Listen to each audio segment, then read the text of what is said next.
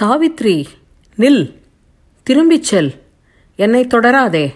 திரும்பிச் சென்று உனது அன்பு கணவன் சத்தியவானின் ஈமக்கடன்களைச் செய் என்றான் யமதர்மராஜன். சாவித்ரி சொன்னாள் என் கணவரை என்றென்றும் நிழலாக பின்தொடர்வது எனது கடமைகளில் ஒன்றாகும்.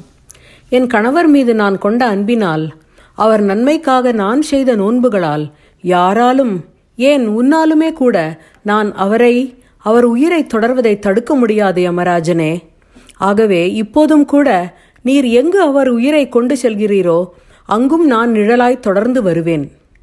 அப்பப்பா என்ன உறுதியுடன் வெளிப்படும் திருத்தமான வார்த்தைகள். நான் அவருடைய நிழல் அவரைத்தானே பின்தொடர வேண்டும் அது என் கடமையல்லவோ? இதனை கேட்ட யமன் திகைத்து நின்றான் சில கணங்களுக்கு. வணக்கம். காதலின் பொன்வீதியில் எனும் இத்தொடரில் தன் கணவனை நிழலாக பின்தொடர்ந்த காரிகையின் கதையை கேட்கலாமா?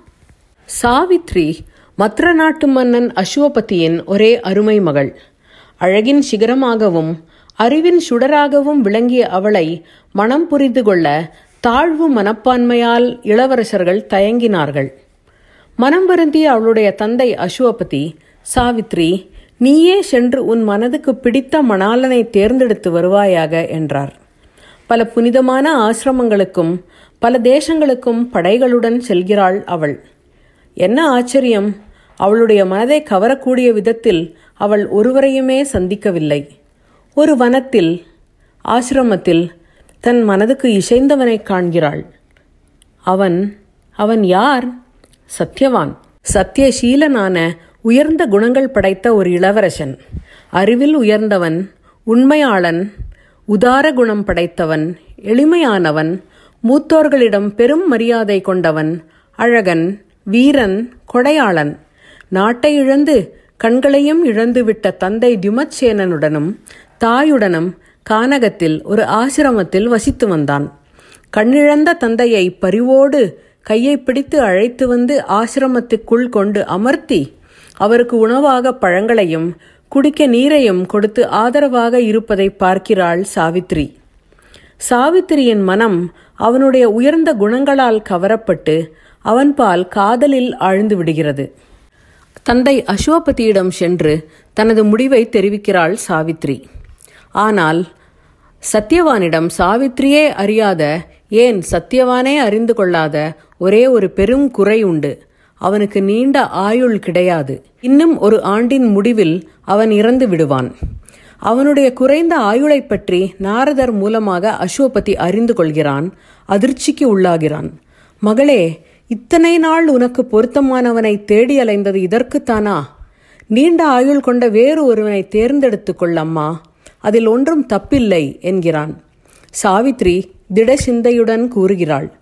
ஒரு பெண்ணை அவளுடைய தகப்பனார் கன்னியாதானம் செய்து கொடுப்பதும் ஒரு முறைதான்.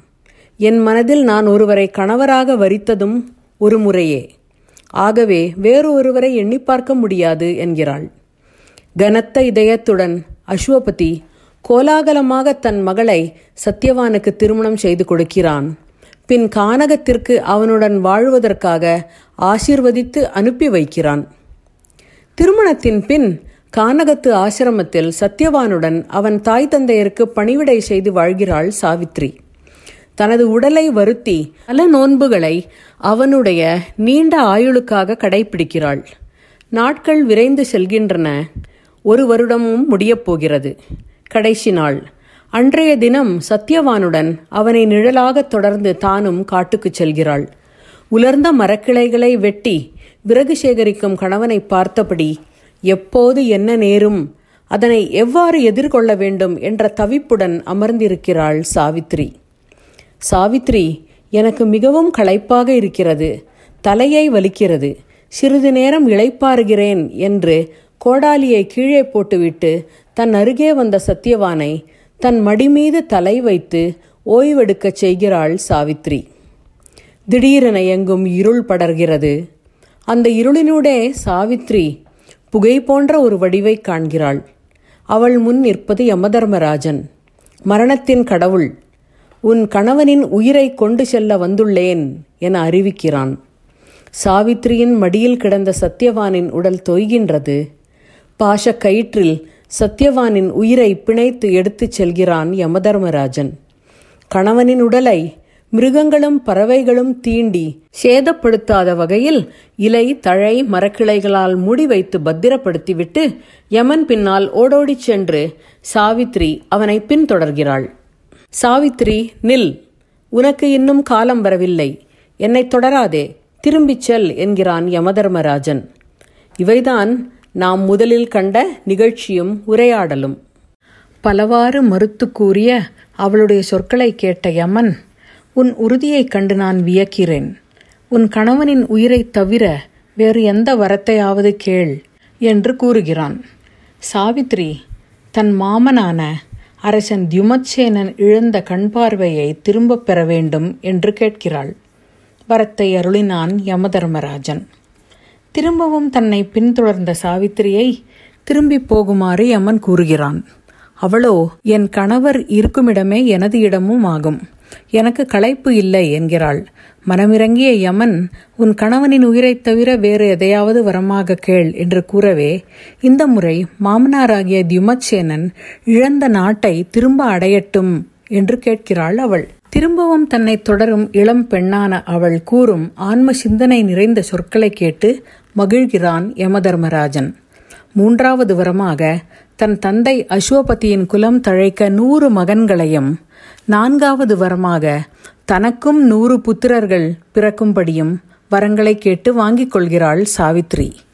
அவ்வரங்களை கொடுத்துவிட்டு விரைகின்றான் யமதர்மராஜன். சத்யவானின் உயிரை பாசக்கயிற்றினால் பற்றி கொண்டு செல்லும் தன்னை இன்னும் விடாது பின்தொடரும் சாவித்திரியை பார்த்து ஆச்சரியமடைந்தவன் சிறு பெண்ணான அவளிடம் பரிதாபம் கொள்கிறான். அவளை திரும்பிச் செல்ல கூறுகிறான். அதை மறுத்து அவள் பேசும் அறநெறி நிறைந்த சொற்களை கேட்கிறான் யமன். காதல் கணவனிடம் அளவற்ற ஈடுபாடு கொண்டுள்ளவளே உன் கணவன் உயிரைத் தவிர ஏதேனும் ஒரு ஒப்பற்ற வரத்தை கடைசியாக கேள் எனக் கூறுகிறான். அவளும் நீர் ஏற்கனவே கொடுத்த வரம் எனக்கு நூறு மகன்கள் பிறப்பார்கள் என்னும் வரம் உண்மையாக வேண்டுமென்றால் எனக்கு கணவனான சத்தியவான் இல்லாமல் அது இயலாது. தர்மராஜனான உமது சொற்கள் பொய்க்கக்கூடாது. எனது கணவர் இல்லாமல் உலகில் நான் எந்த மகிழ்ச்சியையும் அனுபவிக்க விரும்பவில்லை. ஸ்வர்க்கமும் எனக்கு வேண்டாம். கணவர் இல்லாவிட்டால் நான் இறந்தவள் போல்தான். எனக்கும் சத்தியவானுக்கும் உமது வாக்குப்படி புத்திரர்கள் பிறக்க அவருடைய உயிரை நீர் திருப்பித் தர வேண்டும் என்று கேட்கிறாள். பிரமித்து நின்றான் யமதர்மராஜன். ஆஹா இந்த புத்திசாலி பெண் அவனை தன் வாக்கு வன்மையால் மடக்கி காரியத்தை சாதித்து கொண்டு விட்டாளே. யமனுக்கு கோபம் வரவில்லை. மாறாக அளவு கடந்த மரியாதையும் பாசமும் இந்த அற்புதமான பெண் சாவித்திரியிடம் ஏற்பட்டது. இப்படியும் ஒரு பெண்ணா? கணவன் மேல் அவள் கொண்ட மாறாத பெருங்காதல் ஒன்றே அவளுக்கு மிக அதிகமான சக்தியை யமதர்மராஜனுடனும் வாதிட்டு வெல்லும் பெரும் பலத்தை வாக்கு சாதுரியத்தை அழைத்திருக்கிறது சாவித்ரி நீ என்னை வென்று விட்டாய். கணவன் மீது நீ கொண்டுள்ள உறுதியான அன்பும் காதலும் தான் இதை நடத்தி வைத்தது என்றான் யமன். பாச கயிற்றிலிருந்து விடுவிக்கப்பட்ட சத்தியவானின் உயிர் உடலை சென்று அடைகின்றது.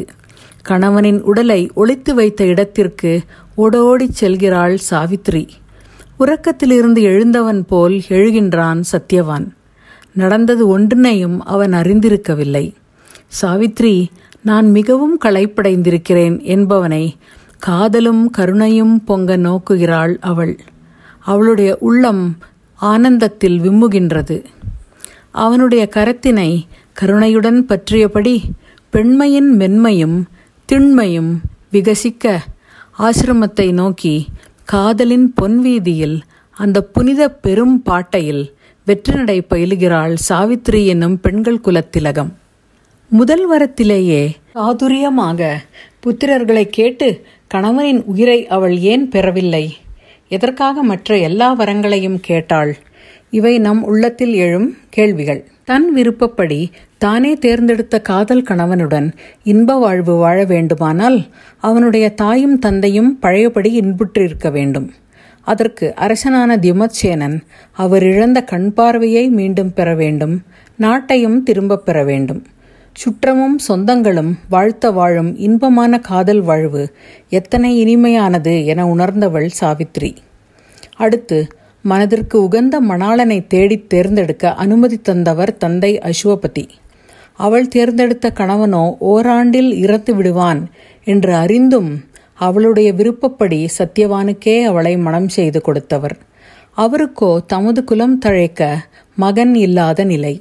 ஆகவே தன் அருமை தந்தைக்காக பிள்ளை வரம் கேட்க சாவித்ரி யமனின் அடுத்த வரத்தை பயன்படுத்திக் கொள்கிறாள். இப்போது புகுந்த வீடும் பிறந்த வீடும் நல்வாழ்வு பெற வழி செய்து ஆகிவிட்டது. இனி இந்த சூழ்நிலையில் காதல் தலைவனுடன் வாழ்வதுதான் காதலின் வெற்றி என்பது அவளுடைய எண்ணம். ஆகவே யமதர்மராஜன் தன் கணவன் உயிரை தந்தே ஆகுமாறு செய்யும் ஒரு வரத்தினை சாதுரியமான பிள்ளை வரமாக அடுத்து கேட்கிறாள். அதுவும் கிடைத்து விடுகிறது. பின்புதான் அந்த வரத்தினுள் சாமர்த்தியமாக புகுத்திய தன் தலைவனின் உயிரின் இன்றியமையாத தேவையை யமராஜனுக்கு விளக்குகிறாள். அதை கொடுத்து தன் வாக்கை காப்பதைத் தவிர அவனுக்கு வேறு வழி இல்லை என்ற நிலைமையை உருவாக்கி விடுகிறாள் சாவித்ரி எனும் திடமதி படைத்த பெண். காதலின் வலிமை எத்தனை மன உறுதியையும் துணிவையும் ஒருவருக்கு அளித்து விடுகிறது என்பதை எண்ணி எண்ணி வியக்காமல் இருக்க இயலவில்லை அல்லவா? இத்துடன் காதலின் பொன்வீதியில் எனும் இந்த தொடர் நிறைவு பெறுகின்றது. உங்களிடம் விடை பெறுவது மீனாட்சி பாலகணேஷ். வணக்கம்.